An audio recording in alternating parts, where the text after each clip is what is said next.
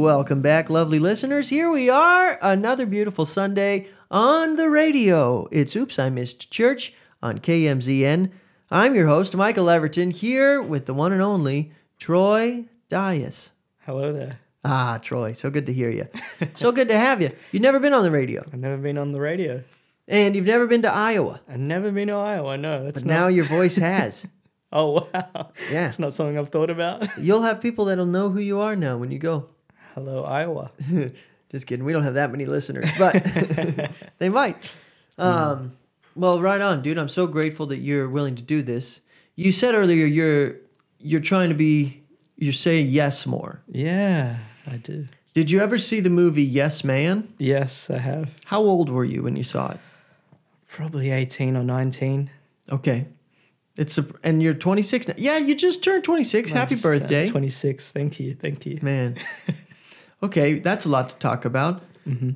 25 always feels like a sort of unique year because when you're younger, you look at your 20s and think, whoa, those guys are so old. and then when you get to your 20s, you think, my goodness, I'm such a child. Yeah.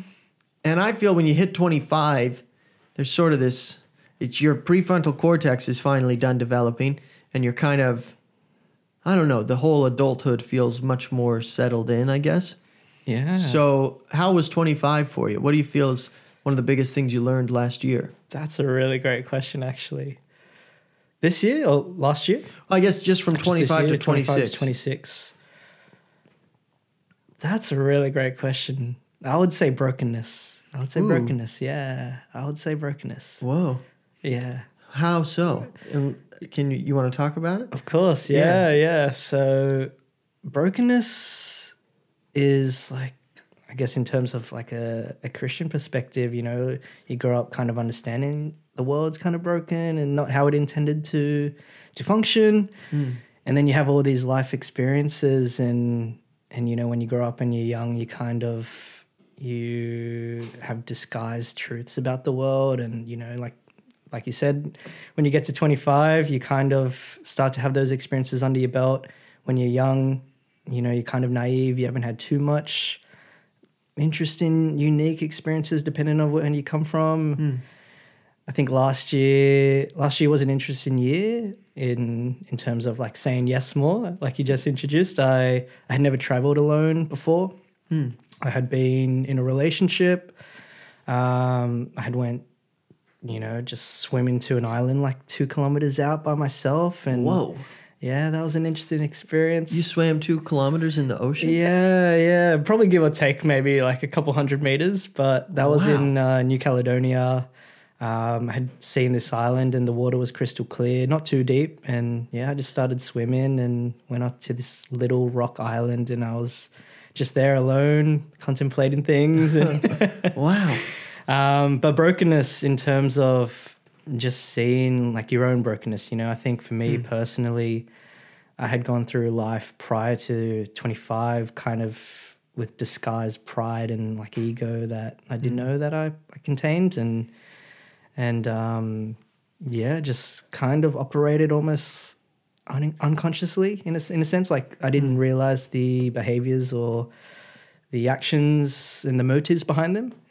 Um, And eventually, you know, I had the end of a relationship with a with an old friend who was part of my life for about eight years, and and you kind of have those interesting perspectives and and kind of heartbreaking experiences or shapes that you kind of try to form after after interesting experiences like that. And I think brokenness for me is yeah, just realizing at your core like I am I am broken. Like I, you know, sometimes I am in need of certain things that I'm not proud of or I might seek validation or attention in ways that I Yeah. I don't hope to be or hope to as a man. Um yeah. It's frustrating how easy it is to forget our need Yeah. sometimes. Yeah. Or just our, yeah, that innate brokenness that Yeah, exists. yeah. You know, I think we live in a culture and society this day and age that is so um, sort of determined to Mm. hide weakness and hide brokenness, Mm. where it ends up leading to so much insincerity Yeah. and inauthenticity. And Yeah. and you realize that that's so unsustainable Mm. when you operate in that way.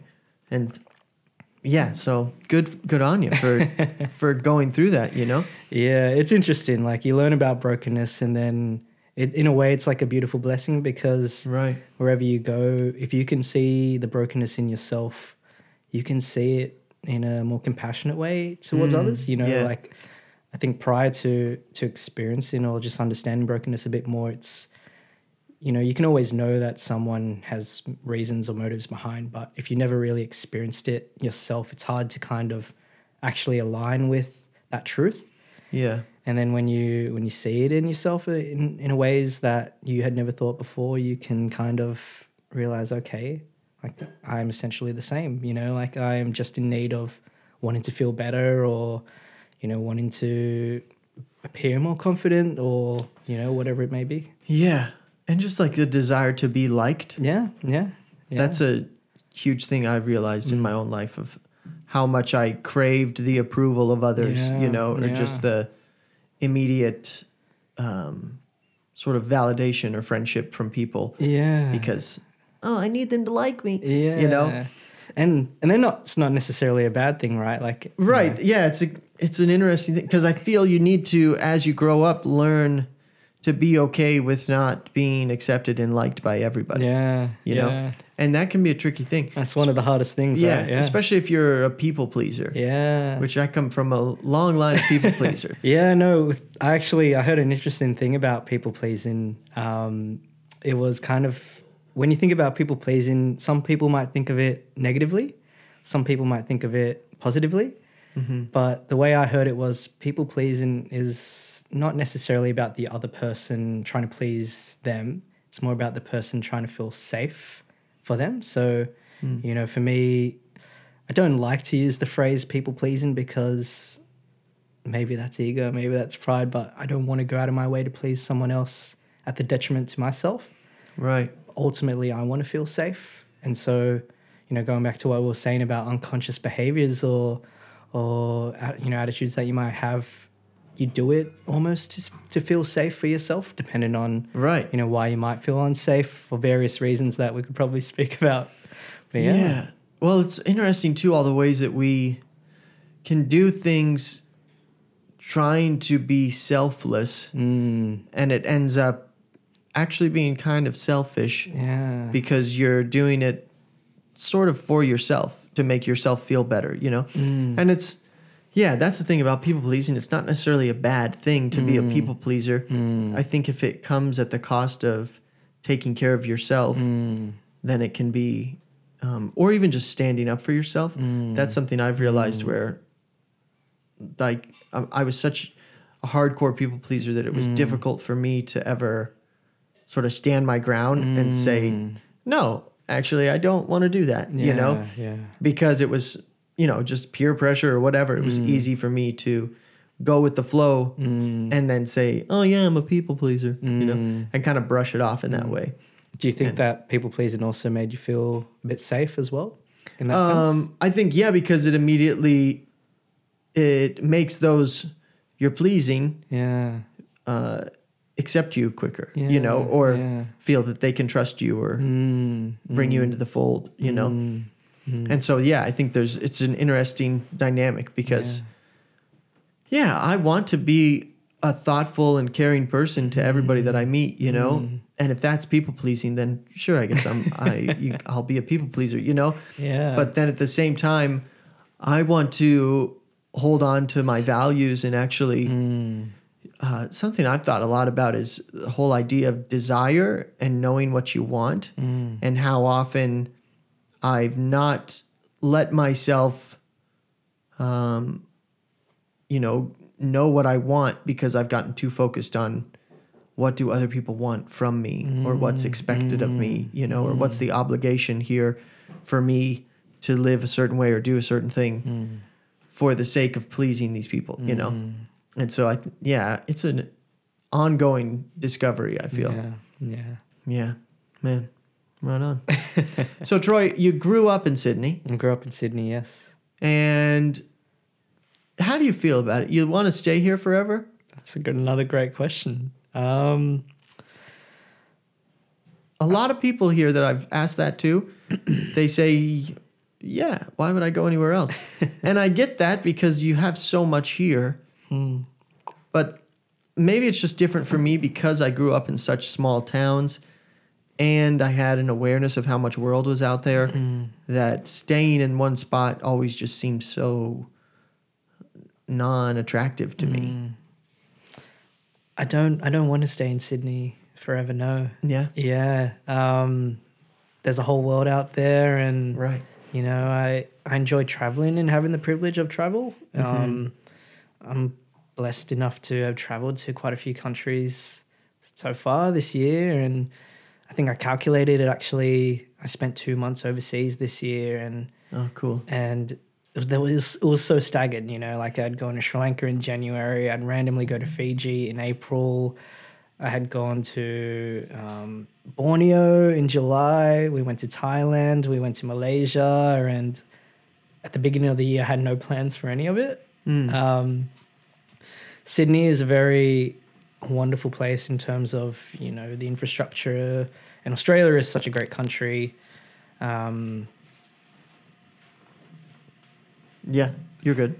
But for me, when I go to these countries, you know, like Borneo or Thailand or Sri Lanka, um, I'm just so immersed in the different culture and the way that people live and the way that people think and the way that they worship God, the way Right. that I feel in those countries. For me, South Asia, I have like a really interesting connection to the land. Like when I go to Mm. Sri Lanka, even though I was born in Australia, whenever I go there, I just feel I feel at home in a in a sense. You know, Mm. like at the That's mo- where your parents are from, right? yeah, that's where my parents are from, and I'm trying to learn the language at the moment, Oh. Cool. So that's yeah, taken about ten lessons so far, and you know, pulong. Tika pulang, what's that? That's uh, I can speak a little if uh, we've got any Sri Lankan listeners, although they'll Maybe. probably write in and say you've you butchered that. Nah. Um, but yeah, I think Sydney because I've grown up here and I just recently started traveling and yeah, just seeing the world for what it is and that you know there's a whole function in society in another country that Yeah. knows nothing about you and knows nothing about the people that you know and but in a way that they share the same like innate values sometimes and you know they also have to eat dinner they also have to eat breakfast and, Right. you know they're doing these normal things the same that you're doing just in another country and in, in a very different way and Mm. yeah we've i've had so many beautiful experiences overseas this year and i hope to go back to sri lanka one day maybe and spend a bit more time there after i've learnt the language Aren't you going again soon? i'm going soon yeah i'll leave next week just for a couple weeks Okay. but i'd really love to go there and immerse myself in the culture there and you know maybe work there or Yeah. um, you know, maybe teach teach kids some some type of You could teach English. yeah, teach English, yeah, Yeah. Or, or even in another country. I'd really, really, really love to do that. Ah, nice. Yeah. I think you will. Thank That's you. good. Thank and I always think uh, traveling seems to be the best form of education Mm. in my mind. Just in overall, um, like social Mm. understanding. Mm. You know, I think you gain a, a deeper recognition and understanding of just how wildly different and similar Mm. everyone is. Mm. You know, we've all got such just in the cultural differences and then the yeah, the innate human needs that we all share. Mhm. And one of those primary ones being connection and family and friends. There's such a need for that. And I love that it's universal. Mm. You know, where and when you go to so many different places, the hospitality and kindness of people Mm. is insane. Yeah. And I think in the Western world, it's easy to lose sight of that Mm. because of how much of a convenience based society we lived in, Mhm. you know? Yeah, Where, it's an interesting and it's point. such a sort of self reliant, yeah. you got to take care of your own and do your own thing and be independent all the time. Mm. And it doesn't seem to be that way in less Western nations, Yeah. you know? Yeah. where it's more yeah i don't know people seem to take look out for one another more. Yeah. And I even in smaller towns, I think it's still that way, Yeah. even in the Western world. But in the big cities, it seems it's harder to. I don't know. It the just the independence and self reliance seems much more prevalent, Yeah. and the very like hustle bustle Yeah. kind of. Got to make money Yeah. because, well, it's so expensive to Yeah, yeah, live yeah. here. You know. Yeah, I agree. It's like, you know, when you're walking down the street in Sydney or if you're down in Sydney, you see someone, you very rarely, a, stranger, you very rarely will strike up a conversation with them. Hmm. If you're overseas, there's something about, you know, being more open to speaking to strangers. Yeah. Or maybe that's maybe that's not a widely experienced thing or it might be, but you know, even the shop attendants or or just the people that you see, it's it's you're you're opening up more. You're hmm. they're opening up more. It's definitely just an interesting way of you know having that opportunity to speak to strangers and you know, like you said, Yeah. share a share a connection because it's an innate desire, right? Right. Yeah, I, I love the way so much that travel just sort of deepens your empathy for others. Mm-hmm. And yeah, I think it's just super important to remain teachable mm. and have a desire to learn wherever you go rather than go to a place with this idea of, I'm here to teach, you know, mm-hmm. but more with the attitude of, what can I learn here? Mm-hmm. And even how can I serve here, you know, mm. to make a positive impact here mm. rather than just take, take, take. Because I think, yeah, it's easy to get caught up in, oh, what can I gain from this? What can I gain? Mm, mm. Rather than, what can I learn? Mm. And yeah, I guess gaining and learning could be considered the same thing, but you know what I mean. I think just to, yeah, when I hear stories of people going to places and I don't know, the whole white savior complex that I've heard about and Yeah. stuff, because I know tons of missionaries, Yeah. and the majority of them I would never consider to be those white savior types, Yeah. but much more focused on immersing themselves in the culture Mm. and becoming like those Mm. in the local culture and trying to be a good neighbor, you know, Mm. rather than trying to, you know, change everything or bring American values or whatever Yeah. to a place. Yeah, yeah. I like that. Can I ask you a question? Please, yeah, go ahead, man. Is there any experience you've had overseas that has taught you like a really interesting Hmm. lesson that you've taken forward or like a perspective that might have changed in your life? Yeah, I think I've been one thing my family took us on a family trip to Mexico when we when I was quite young. I think I was 6 or 7 the first time I went. And that alone was a huge just worldview expander because just getting to we went to an orphanage and we would live there for a month and just serve and kind of hang out Wow. and just getting to meet all these kids, you know, who I couldn't even necessarily communicate with because I didn't speak Spanish, but I could still play with them, Yeah, you know, yeah. and seeing this beautiful sort of kids just being kids, you know, Mm. and realizing, oh, it, these cultural differences really don't matter Mm. in so many ways because we can still have fun and play games, you know and that stuck with me too in the way um well just in seeing s- so much poverty as well Mm. where seeing these people living in poverty but still having joy Mm-hmm. you know it helped my perspective so, so much of Mm-hmm. just how spoiled i felt you know or how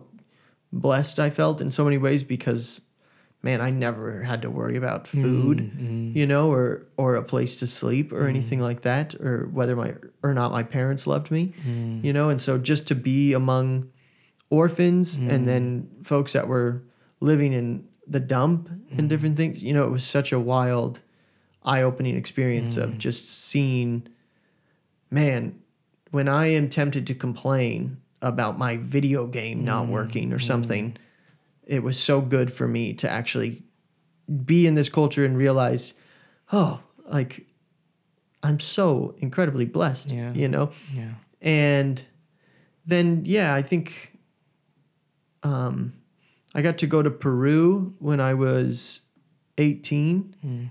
and we went on a service mission trip there with the school that I was at, this ministry school, and that helped me a ton just because it made me realize or just I loved the excitement of that and the mm-hmm. sort of having to go with the flow and not really know what was next necessarily, but I was always a pretty positive like happy dude. Yeah. And so it was fun on these mission teams that we were on, we got assigned roles. And my role was sort of like the hype man or just the guy to like help keep spirits up when things got tough. Yeah. And I loved it, you know, because it was just so fun to help sort of help everyone shift their perspective to realize like we're here to help and it's such a joy to be here in this new place, you know. And yeah, we got to like stay a night in this little village on the Amazon River Wow. and we dug a toilet for him Wow. and the bugs were awful, you know, and all these things and so much stuff we could complain about. It was so hot and all these things. But there just to be there and amongst the culture, it helped with so much of the perspective shift, Yeah. realizing that man, so many of the things we complain about Yeah. are so petty, Hundred percent. you know, and like what a privilege Yeah. to be able to complain about the things we do, you know. Yeah. And so, yeah, I think those were big experiences. Yeah. Um, yeah, most, mo- it's harder to see that in most travel that I've done to more developed Mm, countries and stuff because, Definitely. yeah. And it's also been interesting going in a wheelchair as Mm. opposed to going as an able bodied person Mm. because that was, it's just a kind of different ball game, you know? Mm, Because it's, mm, yeah, it's kind of tricky in a mm, wheelchair but it still is so beautiful. And even coming to Australia, you know, this is overseas for me, Mm, and it's interesting to see how similar mm. Australia and America are.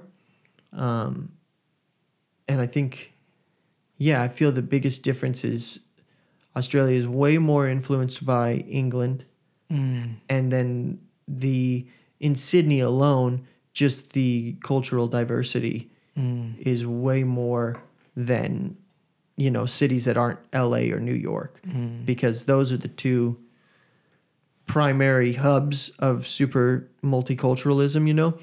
But in every city in America, you can get pretty much every culture from all over the world. But it's so easy to get in your little bubbles, Mm. you know. Yeah. And yeah, I don't know. It's Yeah. there's been a lot. I I feel like I learn stuff every time I travel anywhere Yeah, I love that. and it's been it's been interesting being in a place like Australia because of how similar it feels to Mm, America mm, in a lot of ways. Mm. Yeah, I like that you said what a privilege it is to complain about the things that we can. oh man, I agree with that so much. yeah, it's it's Yeah. I like get annoyed with myself Yeah, sometimes when I complain because I'm thinking, what? Yeah, yeah, like, yeah. I get annoyed at myself, and I, sometimes I do get annoyed at others, and Oh, that's where sure. like the brokenness part comes in because you know sometimes we don't actually know better. Yeah, You know, like you said, you've had we've had that those opportunities to go to South Asia and or you know Peru and and it's yeah, it's kind of like we must know before we can actually realize. And you know, Mm. obviously, if you ask someone, you know, if, are you privileged? Someone's you know anyone's going to say yes, but do you really know your privilege? Sometimes you know it's hard to actually kind of realize that sometimes because like you For said sure. you know we always get caught up in our own bubble yeah and as much as everyone is privileged, everyone is, you know, a victim in some Yeah. way. You know, Everyone's I think broken, that yeah, Yeah. there's, I think that's a thing too where the, it's easy to get on the privilege train and think like, yeah, yeah. oh, I'm so awful because of all this yeah privilege I have, yeah forgetting that no, you still have yeah situations and conditions that are Mm. unique to you Mm, that are still suffering. definitely You know, it's a negative circumstance, yeah and I think it's easy to get to lose sight of that Yeah. in both ways, both, Yeah. both directions. you kind of got to be careful which which way you lean towards almost every Yeah. time right yeah yeah, and I think just practice trying to practice awareness yeah of yourself and of others, mm. and yeah, and just I try and be super um slow to condemn, Mm. you know, because I think it's really easy to write people off sometimes or hear somebody say something culturally insensitive or Mm. do something that's, you know, offensive. Yeah. And I try to not let myself get offended too hard, you know, because I think so often getting offended, we end up giving power to the person that's trying to Oh, offend us, yeah. you know, rather than realizing like and it's good to stand up for people, you Mhm. know, and like seek justice in Mm, situations, mm, but I think also we need to look at the situation or the person that's saying something or doing Mhm. something wrong mm, and trying to realize, okay, why are they being this way? You know, or what Mm. happened to them yeah. Yeah. that makes them act in this way, yeah. rather than just completely disregarding everything they have to say forever, Right, You know, yeah. or like writing them off. Yeah. Yeah. Which I've been guilty of in the past. Oh, me and- too, man. Yeah, Yeah. yeah, yeah. It's interesting. Like, I had an experience in. Um, I was on Instagram a couple, a couple months ago, Mm. and I was watching one of these Instagram reels, and it was a girl who had climbed a mountain, and I think the caption was kind of like, you know, when you climb a mountain that people have died on, like many people have died trying, and it's extremely hard, and you get to the top, and she was just like smiling and giggling. It was like one of those type of Instagram videos, and I remember watching it, and I I got something something rolled up in me at that point mm-hmm. because I had a experience a few months ago where I'd climbed a mountain in Borneo, hmm. and in the beginning, like I wanted to do it for fun and just as like an adventure, you know.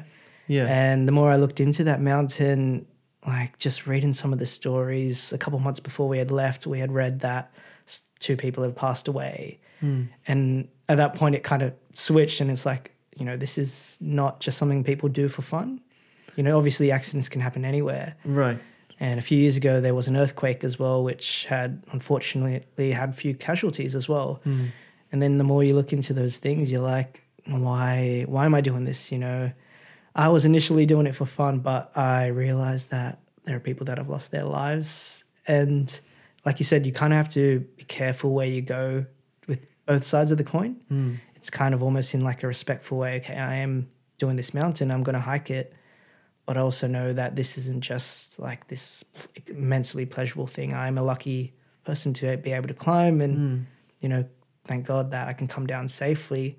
And I saw this video, and I really, I was like backspacing and writing like, look, it is a great achievement to climb a mountain.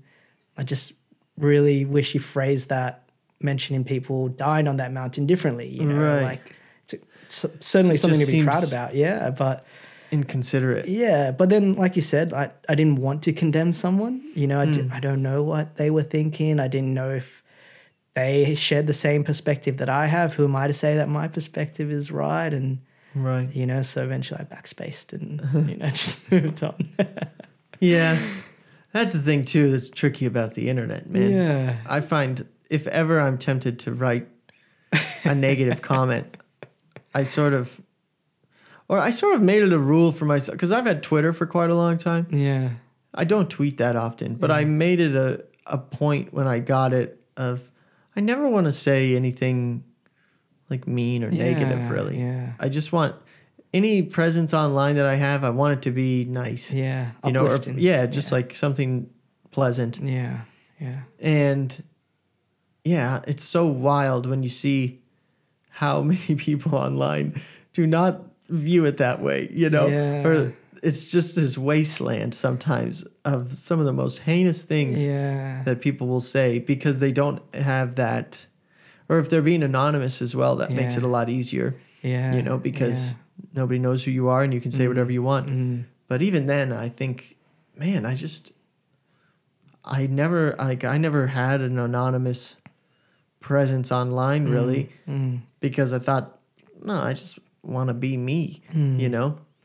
But yeah, it's pretty wild. And I remember back in the day just reading through Facebook comments of people arguing, Yeah. Yeah. and it's pretty funny sometimes Yeah. and it can be entertaining, but it's also just like what are you guys Yeah, doing? why bother, right? Yeah, you what, know, it can go on for a long time and yeah.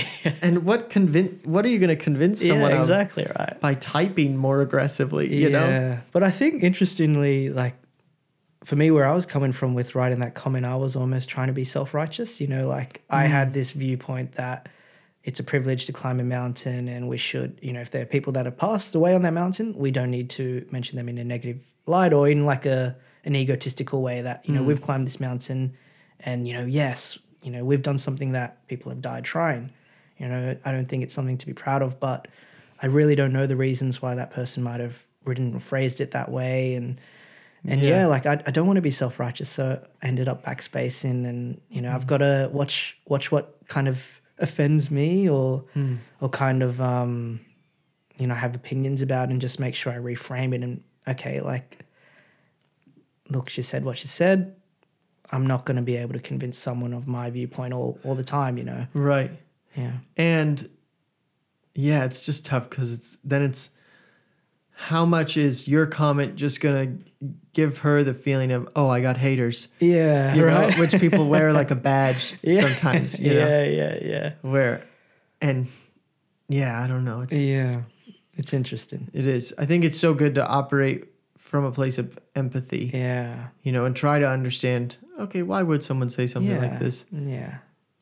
and then also be okay with not saying anything. Yeah. You know, because I think so often we feel this need Mm. to get our voice out there. And I think it's good to use your voice and stand up for the oppressed and things like that. But I also think sometimes it's good to to just live offline and Mm. Focus more on how can we love our neighbors in real life. Yeah. You know? Yeah, definitely. I But- agree. yeah, that's also. I mean, there's it's so wild just to all the different because there's so many things that voices could be added to, Mm. you know, or things that aren't getting enough airtime. Mm. But it's it's hard to know where to begin with that Mm. because there's just so much. Man. Almost like the same picky battles, right? You know, like you really Right. choose where you go and what can be productive and where you can see output. Yeah, and what are you going to prioritize and put your focus towards? Yeah, definitely. Yeah, man. Um, so the movie Yes Man.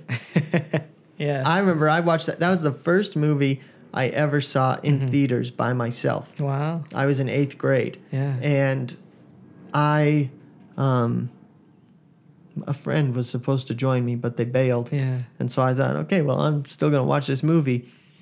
And that movie had a wild impact on me. Yeah. yeah, I think just because I, I was so intrigued by that concept of just Yeah. saying yes to everything. it probably led to making some poor decisions throughout high school, but I uh, yeah, it's just funny to reflect on that and Yeah. how yeah, movies just the influence that we can have sometimes Yeah. Bestowed upon us by film or Mm. music or Mm. different things. Yeah. Mm. Do you have a favorite movie? That's a hard question, but are there any movies that stand out to you? Yes, there is actually. Let's yeah. hear it. Yeah, I'm not sure if you've heard of it. There's a movie called Lion. Oh man. Have you seen Lion? Whew. Yeah. I watched Lion and Lego Batman back to back in theaters Interesting choice. when I was in Spokane, Washington one time. yeah. And I was kind of going through a hard time Yeah. and God like spoke to me through both of those movies. because there's it's an orphan story in each Yeah. movie. Yeah. Because Robin is a little orphan and Sure. Batman adopts him. and then? Lion, Yeah. yeah, yeah. I just bawled my eyes out I cried. in both movies, dude. it was so wild to watch Lion and cry so much and think. This Did you watch Lion first? Yeah, and then I saw Lego Batman just because I had time to kill. And I was like, I'm gonna watch two movies tonight, and God, it was just God reminding me of, you know, this whole idea of being a spiritual orphan Yeah. and then adopted into the family of Christ, Yeah. and how wild that is Yeah. And it was i just i thought it was so brilliant and just hilarious and beautiful the way that those movies both had an orphan character Yeah. you know and it was yeah, I was just I was so overwhelmed. Yeah. I think that's probably the first movie I've ever cried in. Lion. Really? Lion, yeah. Mine was a walk to remember. I don't know that. it's a it's a Nicholas Sparks book. Okay.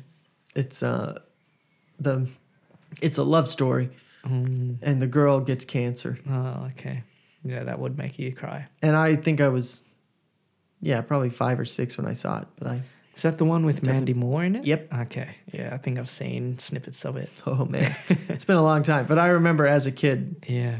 definitely crying, Yeah. thinking, "Wow. What's happening?" Yeah, yeah. They're, those experiences shape you, you know, like Yeah. crying in a movie. I think that can also be like such a beautiful thing where there's art that can make you cry or, Mhm. you know, whatever movie it is, like Lego Batman or, or you know, like Lion or A Walk to Remember. Um, I can't think of any other movies off the top of my head, but they can There's have such lot. profound experiences on you. And and yeah, I remember watching Lion, and I was watching it with my family, and the end scene.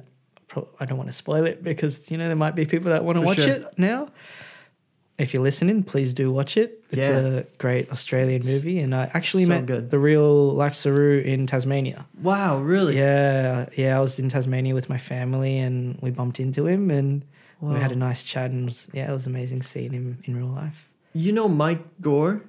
No, He was my guest a few weeks ago, Mhm. and he has a wildly similar story Mm.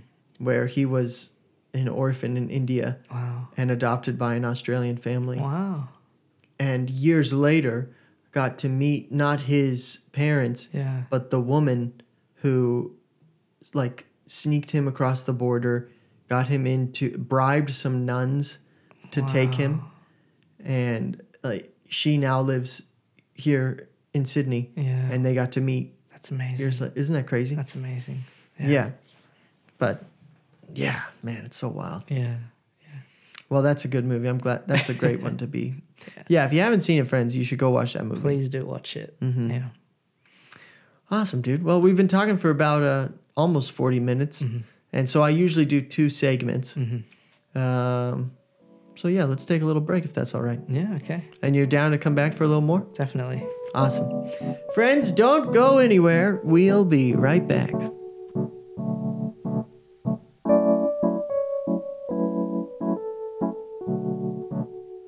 Ooh, welcome back, beloved listener. It's the second hour now.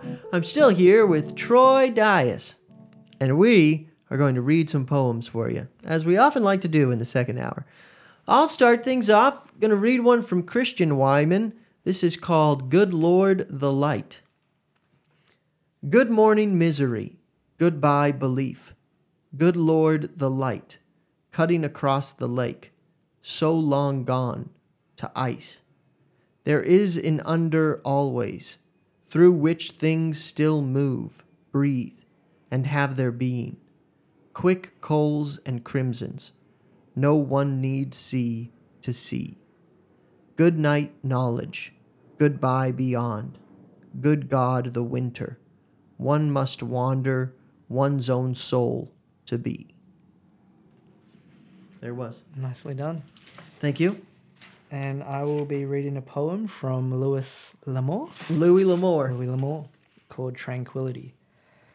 I wander down along the oak clad hills where twilight lives beneath the tranquil trees, along dim aisles untouched by passing breeze, where perfume that the violet distills becomes the essence of the shade and fills with fragrance all the gloomy corridor. I walk along the shadowed forest floor and think of things that solitude instills.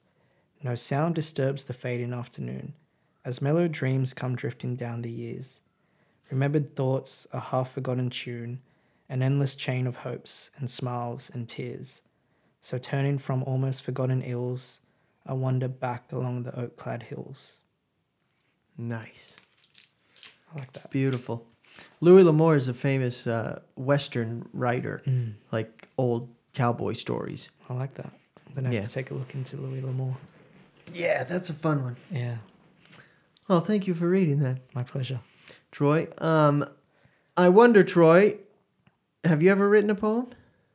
Many, Yeah? many, many. Yes. Oh, right on. Are you into poetry? Pretty hard?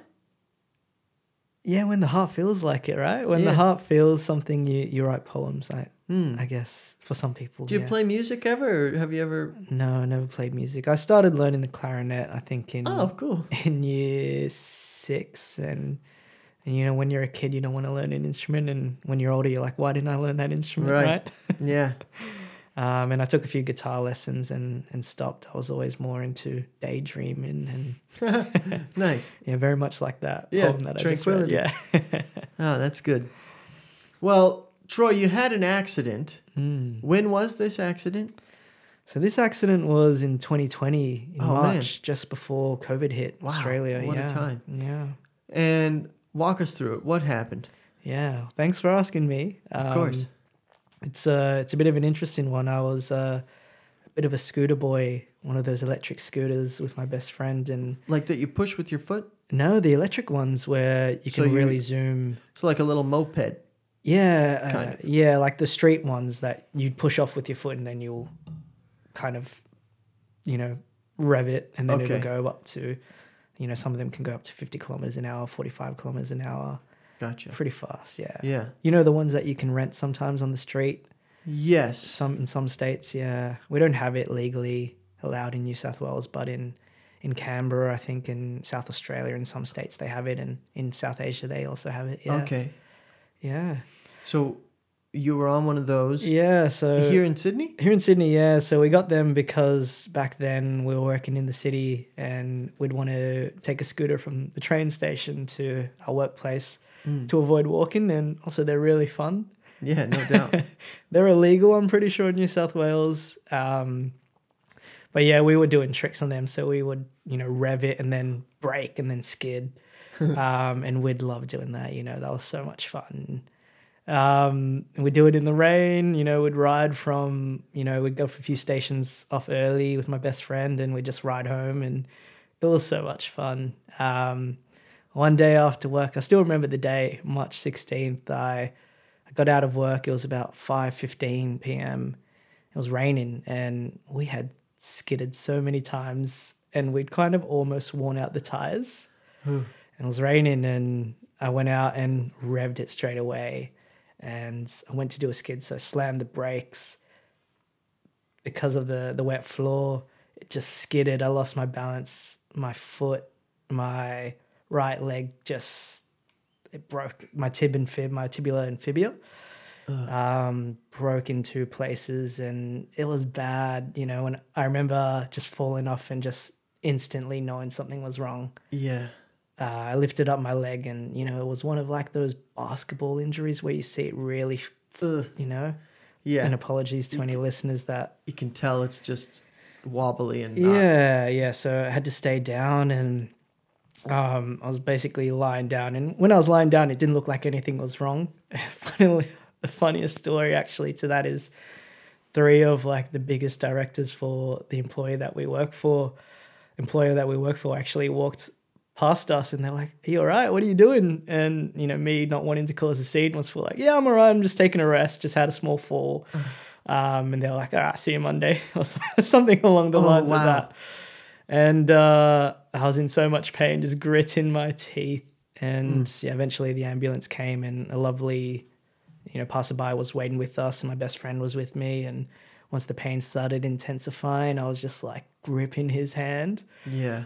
Um, then the ambos came, ambulance, and they gave me the green whistle, which I'm not sure if you you have it in America or Iowa, but it's basically this whistle that you suck on, and they put a really strong painkiller in. I think it's morphine inside, and you're just you know sucking on it.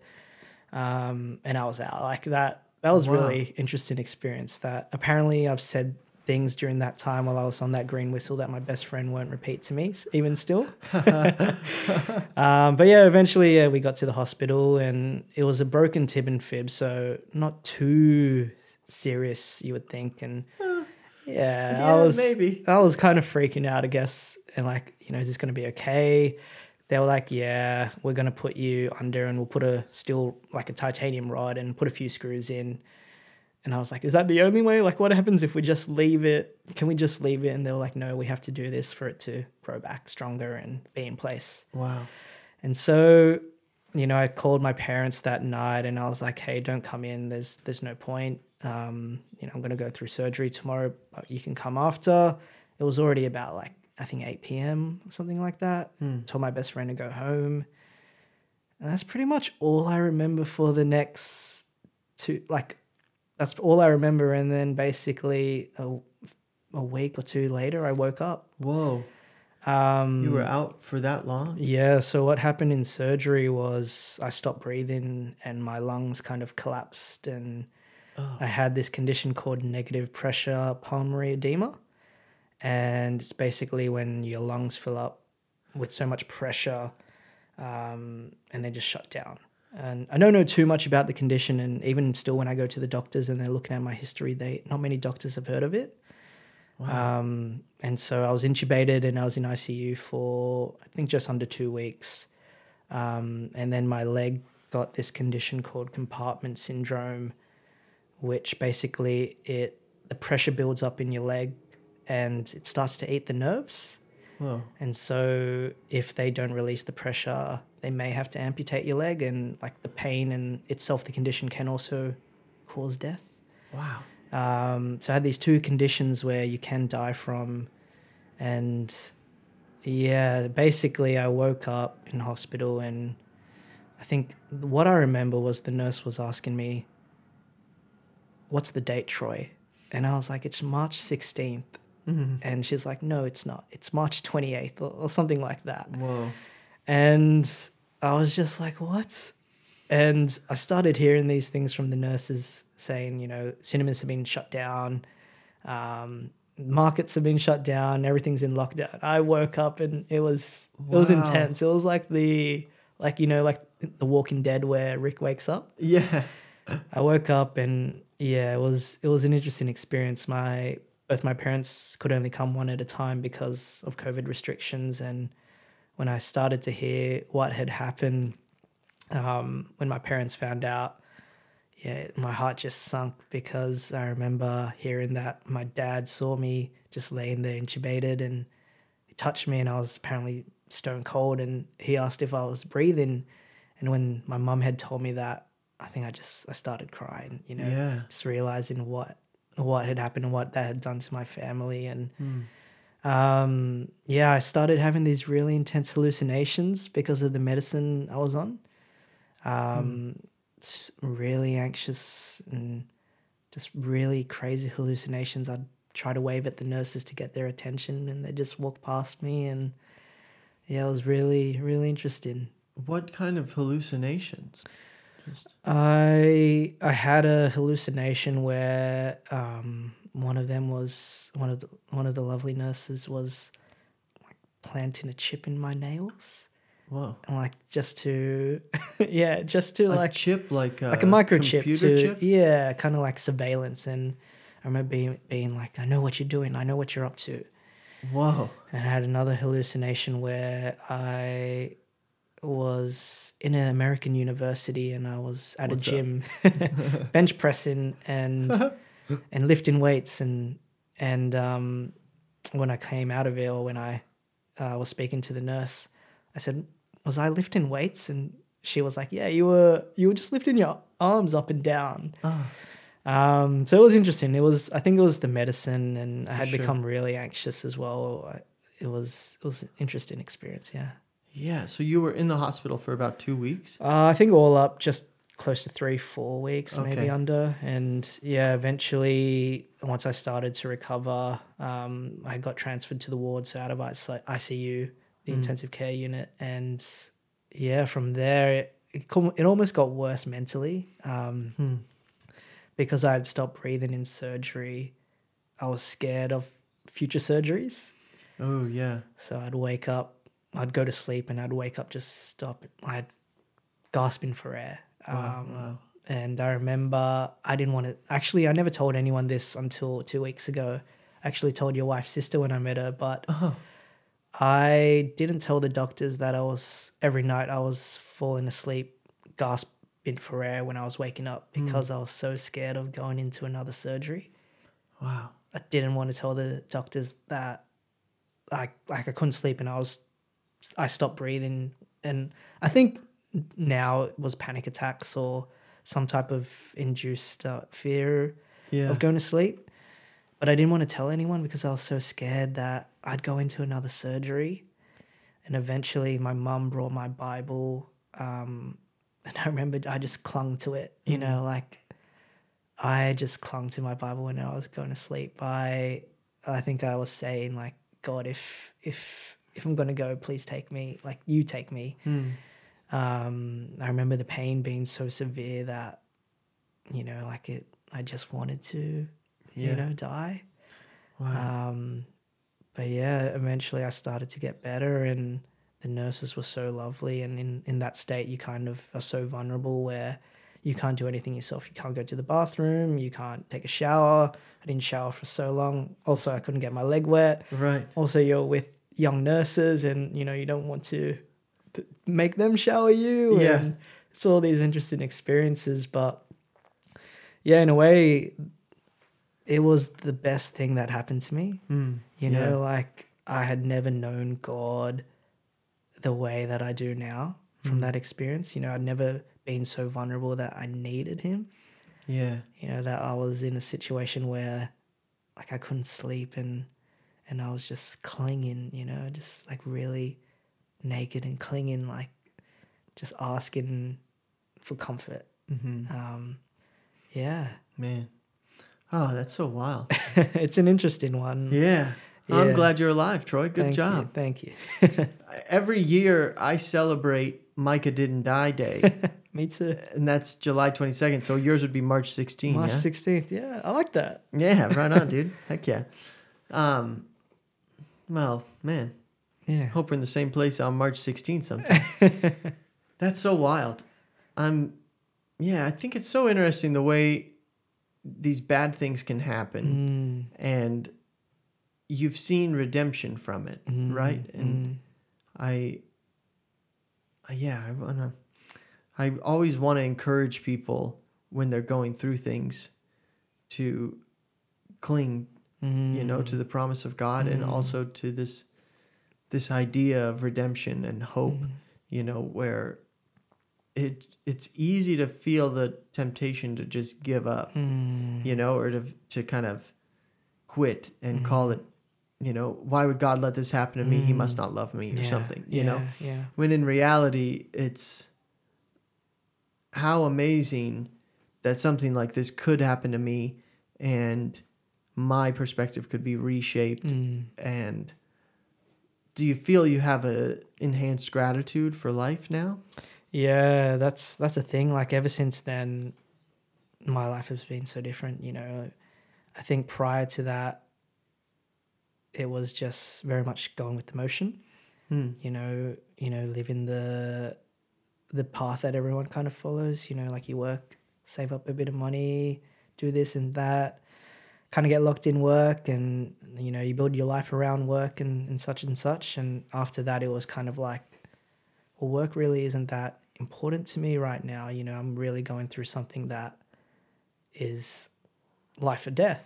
I, right yeah I it kind of rearranges your priorities yeah, you know, like I don't care if um, I work for a company for five to ten years and I move up the ladder and and all of that, you know, but I did Mm. before. And it's Mm. like when I got better and I started going back to work, eventually I was kind of like, I'm just going to quit my job and go traveling for a little bit and Hmm.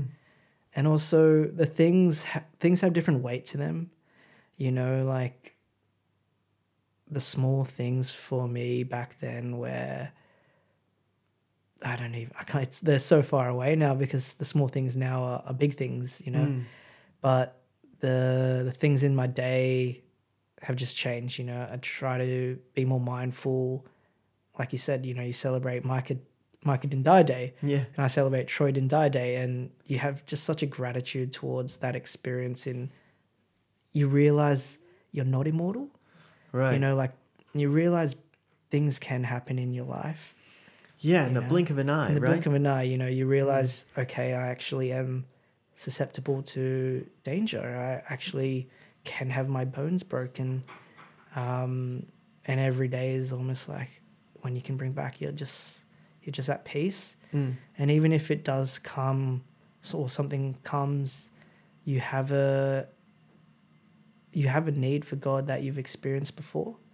Mm. You have a safety net that you've never experienced before. You know, Yeah. before the safety net was nothing ever's going to happen to me, Right. and now the safety net is God's going to be there for me. Mm. You know, Yeah. I heard a quote one time that said, God protects us from nothing but sustains us in everything. wow, And I really like that idea where I think so often we get, we sort of idolize protection and think, yeah, oh, I'm so safe and I'm taken Yeah. care of, yeah, forgetting that, no, things can happen, you know? And the beauty of that is no matter what happens, God will sustain you, Yeah. you know, if you allow that. yeah, And I just really appreciate that Mm. perspective and outlook because I think, yeah, it's easy to get caught up in forgetting our own fragility, Mm. you know, and Mm. feeling like invincible in some way. Mm. And that so often seems to be the time when something happens, you know, to sort of remind us yeah, of, oh no, you need help. yeah. Do you find that was it was it difficult for you? Like how long did you need help from others after your accident to do things? like physically? Yeah, just and just in general. Um, I couldn't walk for I think put put weight on my foot for about eight months or six to eight Mm. months. Um, but it wasn't so much that I needed help from other people. It was more I couldn't help myself. You Mm. know, like from going to the bathroom yourself, or you know, just getting your own food Yeah. um, or just getting something and you know you have to be on in bed or you know you ha- you're on crutches later or or you know whatever it is like you know I can't get that book on the shelf because I can't move off my bed you know I'm not allowed to put weight on my foot right. um, and then mentally what that does to you is just it's so painful. Yeah. you know like i didn't know what i had till i i didn't i didn't have it you know? And just i'm not sure if you might have experienced this but you're almost your mind is working against you sometimes. Mm. and that was the hardest thing. Like i remember just just having these thoughts where i like i just i can't explain like i couldn't do anything i was just in bed lying down you know just looking up at the ceiling and Yeah. and all i wanted to do was you know just get a glass of water Right. you know like it's it was i didn't want to ask for help i didn't want to you know you know when you know like i want to be a man that is independent i don't want to ask for help i don't want the nurse Yeah, you to don't want to feel like a burden. yeah you don't want to feel like a burden you don't want to be vulnerable you don't want anyone to shower you Yeah, you know for sure. yeah yeah Yeah, it's pretty wild. And- That's something it's I think it's good for people to go through that type of stuff sometimes. Because so often no one experiences that until they're really old age, Yeah. you know? yeah And I think it is a lot of times a blessing to get that experience Yeah. at a younger age yeah. because I I think it helps um yeah, just be more aware of your need for others, yeah. you know, because it's it's such a temptation to try and do Mm. everything ourselves and to put this to almost idolize our independence yeah. and forget yeah. that no, we really do need one another, yeah you know. and also need for god right Oh, absolutely. yeah. Yeah. And I think that's the beautiful thing. I love the way that God works through others mm, and how God can, you know, we can be the hands and feet of God mm, by caring for one another mm. and sort of realize. I think so often people are Mm. blinded to Mm. God's work in that way Mm, and they can write it off as, you know, uh, well, because so often somebody will do something and then they'll brush it off as, oh no, it was God mm, doing it. And it's Mm. like, well, yes, but also mm, you, you know, where there's value in the individual who Yeah. helped.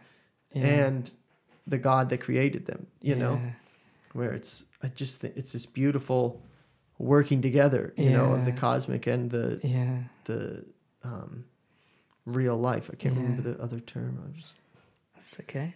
I like what you said when, you know, these things happen and they can bring you closer to God. Mhm. Um, in a way, like they teach you so much and but they break your heart, you know, those experiences. yeah. And I'm reading this book at the moment by John Bunyan, The Acceptable Sacrifice. Oh, cool. Yeah. I love Pilgrim's Progress. Yeah, everyone knows him for Pilgrim's Progress, which Yeah. I haven't read. but I'm reading The Acceptable Sacrifice, and he speaks about a broken heart. And I Mm. think it's based on Psalm 51, and Oh, where cool. David goes, you know, the sacrifice you desire is a broken heart. Mm. And I'm reading it, and he's and John Bunyan is also talking about broken bones. And I just started reading this book, and I just started crying. Hmm. Like I was reading it, and he talks about why God so esteems a broken heart, and why a broken heart is necessary. And it's just so interesting because you don't need a broken bone for a broken heart. You don't need a like a experience like you know I've had, or you know you might have had, or someone else might have had. Right. There are just these things that happen to you that break your heart that you learn about the truth and and yeah you kind of you know that the truth is god almost in a way because your heart is broken and you need someone to go to Mm. it's it's interesting Yeah, I like that. I'd like to read that book. That sounds good. i'll give you a copy I like. Oh, okay. Do you still work at Koorong? no No, no not anymore. not No. anymore not That's a long time ago. not anymore That's how we met, ladies and gentlemen. Troy used to work with my wife yes at a Christian bookstore. yeah if you're ever in west ryde in sydney or we have some other they have some other stores in, Right. in other states it's a wonderful christian bookstore It's only in Australia, right? only in australia yeah Yeah. Man. Yeah, I still haven't been. I need to go. Yeah, it's, like to check it out. Yeah, yeah. Do you have many Christian bookstores in Oh. America? Yes, there's not as many as there used to be. Yeah, I know that um because so much book purchasing has gone online. yeah, I know that the majority of yeah, it seems most books are bought online nowadays. yeah, There are still Christian bookstores, but they're not as common as they used to be. Yeah. There used to be tons. yeah. But- all on Kindle, Yeah, Podcast. right. Kindle and Amazon and all kinds of stuff. audiobooks. Yeah. Yeah, man. Do you have a favorite book? It's okay if not. There's a lot of books out there. and don't say the Bible. Maybe I mean, the Bible is a good one, but Um, Suffering by Paul David Tripp was really good. oh, okay, I've heard of that. Yeah, Paul David Tripp, really wonderful author. Um, I think I read that when I had come out of hospital for another surgery last year, and Hmm. and it really is really interesting how he talks about suffering and and why why that happens in in to us and Hmm. and yeah, it's it's hard to make sense of sometimes. Um, and I think I was in a time where I needed to make sense of it, and just hearing stories of other people going through suffering was some t- some type of comfort to me Yeah. in a weird way. Yeah, Have you ever read Man's Search for Meaning? no, but I I have a book copy at home. Oh, okay, Yeah. good. I highly recommend that yeah, book. yeah. He mentions suffering ceasing to be suffering the moment it finds meaning Wow. and how this it ties into that Yeah. idea of you know these bad things happen and how can we redeem them or Yeah. see what good might come out of them or what we might learn from it Yeah. you know and how in gaining that understanding it can really rob the suffering of its Yeah. intensity or misery It's you know? almost like a reframe. yeah Yeah.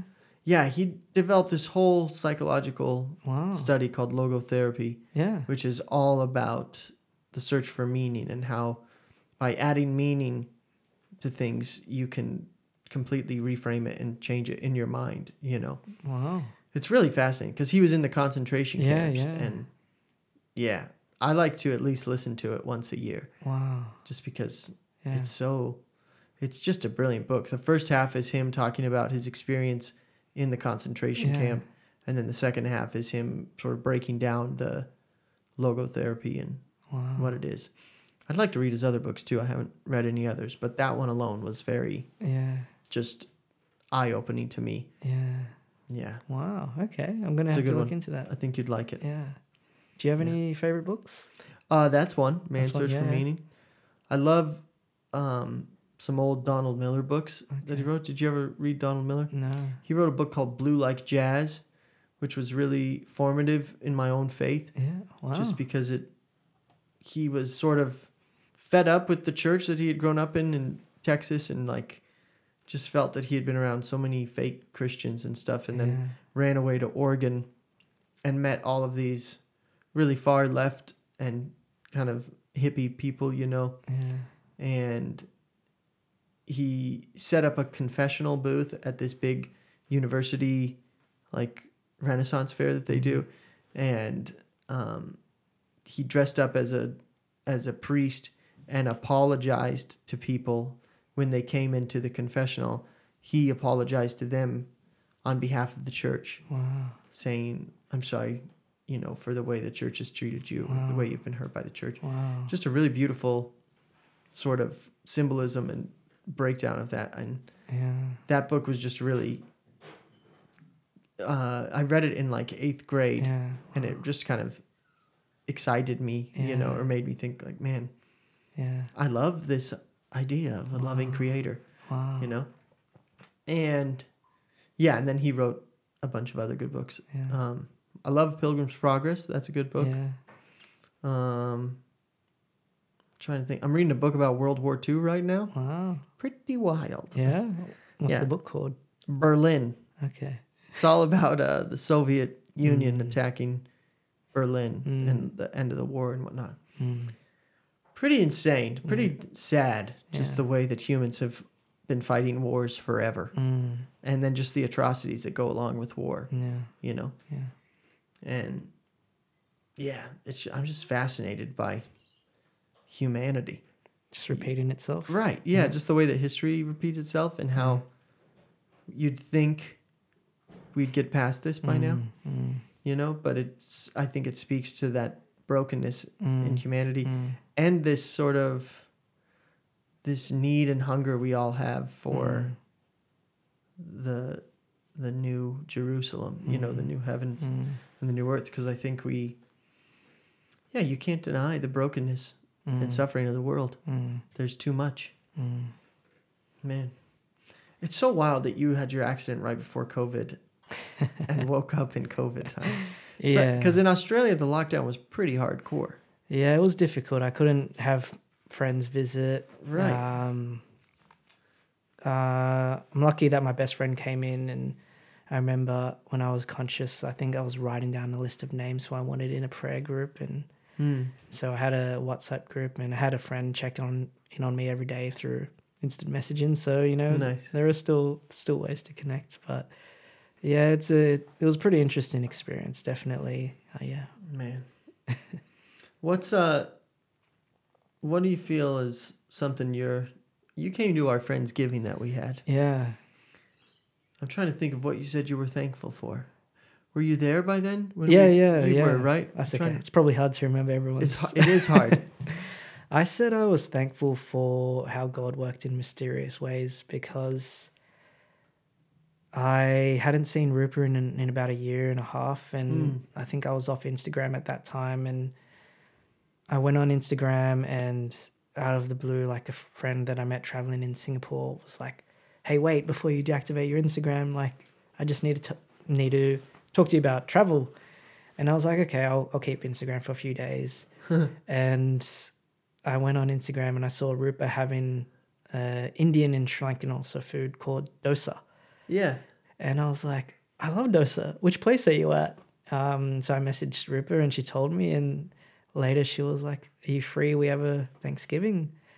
And there you go. Oh, that's so yeah. great. So it was just a just the most random occurrence just to reconnect. And I think I was saying at that Thanksgiving I had seen two people, Renee and Anthony, Yeah. who I hadn't seen in about five, six years, and they Wow. had kids now, and and then I saw you again at a wedding, uh, at a mutual friend's wedding, which was Mhm. beautiful, and yeah, just how God works in such mysterious ways in the smallest of things and, and Yeah. ways, yeah, Yeah, it's so beautiful how even in little details, Mm. you can see the hand of God. Yeah, yeah, Yeah, yeah. man. Uh, we were talking a little bit about marriage and whatnot after the wedding. You don't know if you ever want to get married, yeah? Who said that? No, I don't know. You're you're trying to be in a place of oh, just being okay with Yeah. whatever, right? Yeah, well, it's it's interest. It's a good topic to talk about for for anyone, I think. But you know, be, me being a Christian, it's, you know, we talked about it. Singleness is hard. Mm-hmm. You know, I think a lot of the times when we grow up, you know, we we want to be in a relationship, of course, because it is that tangible companionship. You know that Right. we so I so desire with God. Sometimes the tangibility Mm-hmm. and you know you have a partner and you know nothing sweeter than having a partner and saying that you love them and they say i love you back and you know you show it and they show it and and just really experiencing that physical kind of life-giving love that's brought out into the world Mm-hmm.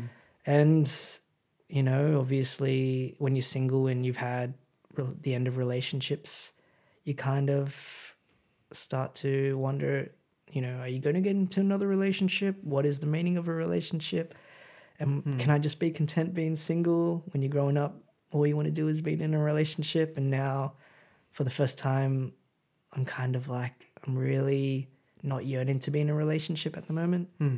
and it's so foreign to me. You know, I've never felt that way. I've Yeah. always wanted to be in a relationship, and now I don't mind that I'm single at the moment. You know, I'm really still clinging to that need of God every day, and I'm trying to find comfort in that. I'm trying to learn in that. Mm-hmm. And I had a conversation with one of my best friends, and we asked each other, you know, if God told you tonight you're never going to marry, would that change the way you lived your life?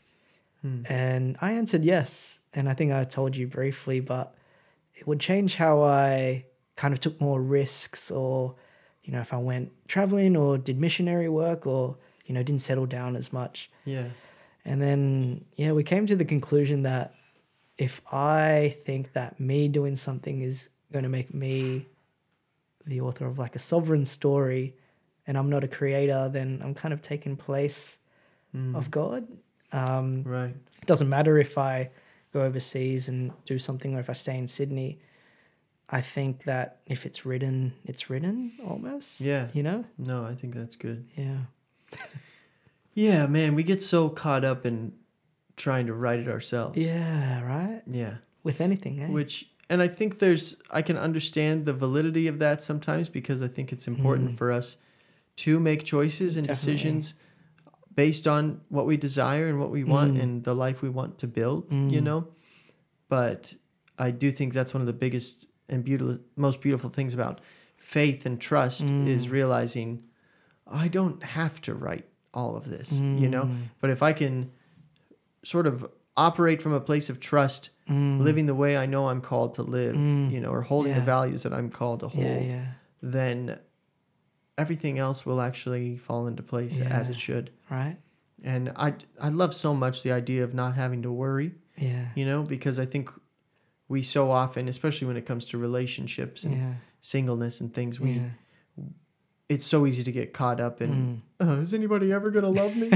you know, and it's so important, I think, to surrender that, Mm. Mm. you know, and just trust that, yeah, if you are, if God has someone for you, Mm. you'll find them, Mm. you know. And But also, if God doesn't have someone for you, that doesn't mean that's not the story. That Right. is the best story, right? exactly, yeah. Yeah. And that's the thing, too. I think singleness so often gets this sort of Mm. bad rap, Yeah. you know, as in, oh, you're not being a real man or Yeah. yeah. you're not living up to your full potential by you know participating in this you know family building Yeah.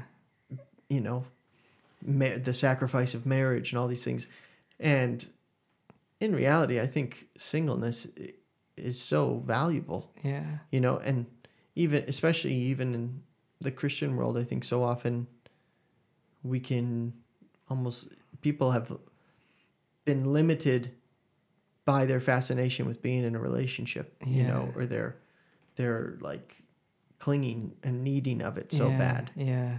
where they have missed out on a lot of opportunities they could have had Yeah. had they surrendered in their singleness and realized, Yeah. you know, actually, I trust you, God. Yeah. And if you don't want me to be with anybody, have your way. Yeah.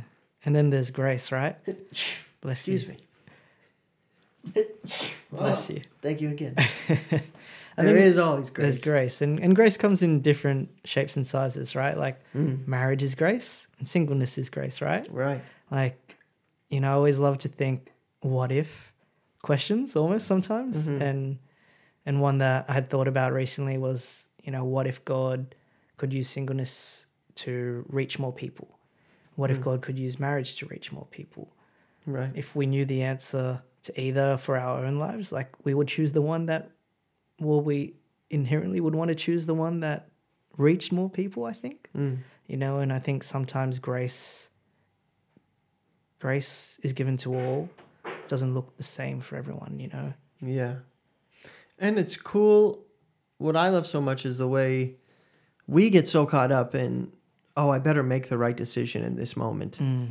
you know, to make sure I'm lining up with God's will, forgetting the fact that He's actually sovereign. Yeah. you know and so the decision that we make might not be as important as we are making it out to be hmm because if he's sovereign no matter what decision we make Mm. If it was the wrong one redemption will abound and if it was the right Mm. one grace will abound you know and vice versa like Mm. Like we get Either course way. corrected. yeah, Yeah. either way things will go and work as they should Yeah. in the long run Mm. because jesus is lord Mm. you know and it just takes off so much pressure i Mm. feel i think we get so we put so much pressure on ourselves Mm. and embrace pressure from others Mm. thinking oh i have to do this or i have to decide this or you know get all of these accolades or Mm, specific things forgetting that you know actually if you just follow the commandments of love the lord your god Mm. with all your heart soul and strength and love your neighbor it's amazing Mm. the way things can work out. You know, just trusting in those two commandments, even.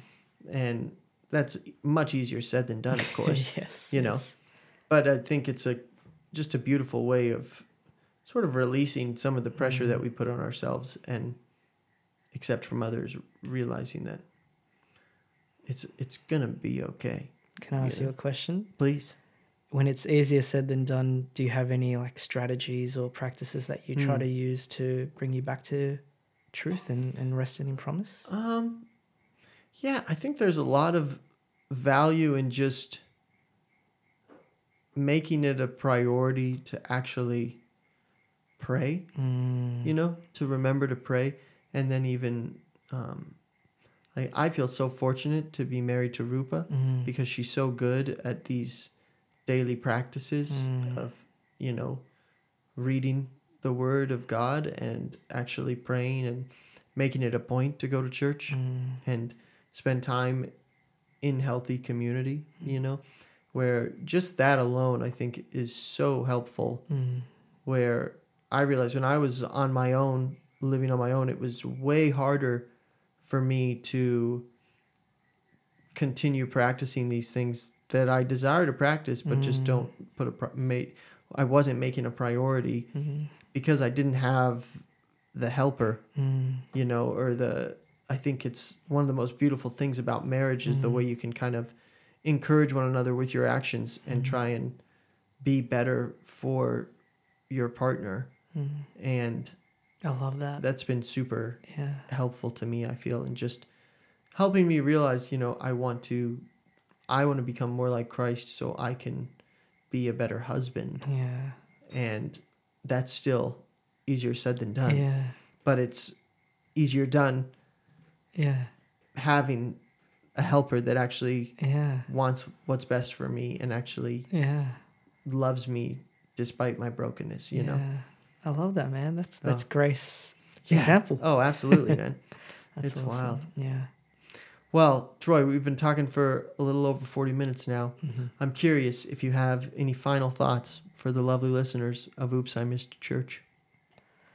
Yeah, I'd like to piggyback off Micah's ending actually, and and yeah, really, really look at those rituals and and practices that that can bring us kind of closer to when it's easier said than done. You know, like Mm. I really take inspiration from that. You know, like every day there are going to be inevitable challenges, right? And Mhm.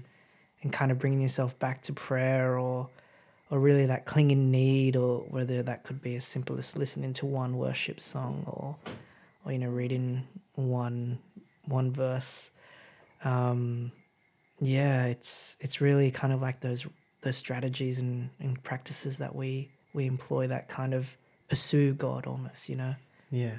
yeah you've inspired me Oh man, likewise, Troy. It's been so wonderful to have you on, and you. Uh, yeah, I'm just so encouraged by you, man. I think you've got such a beautiful light, and you carry so much um, just obvious gratitude. I can tell that you are grateful, and that is so encouraging and inspiring to me because I think we're living in a day and age where people are forgetting the importance of thankfulness, Mm. and I see that you live it out. And so, thank you so much, man. thank you for having me Absolutely. Ladies and gentlemen, thank you for listening. You've been listening to Oops, I Missed Church, the podcast. I'm your host, Micah Leaverton. Go and love your enemy.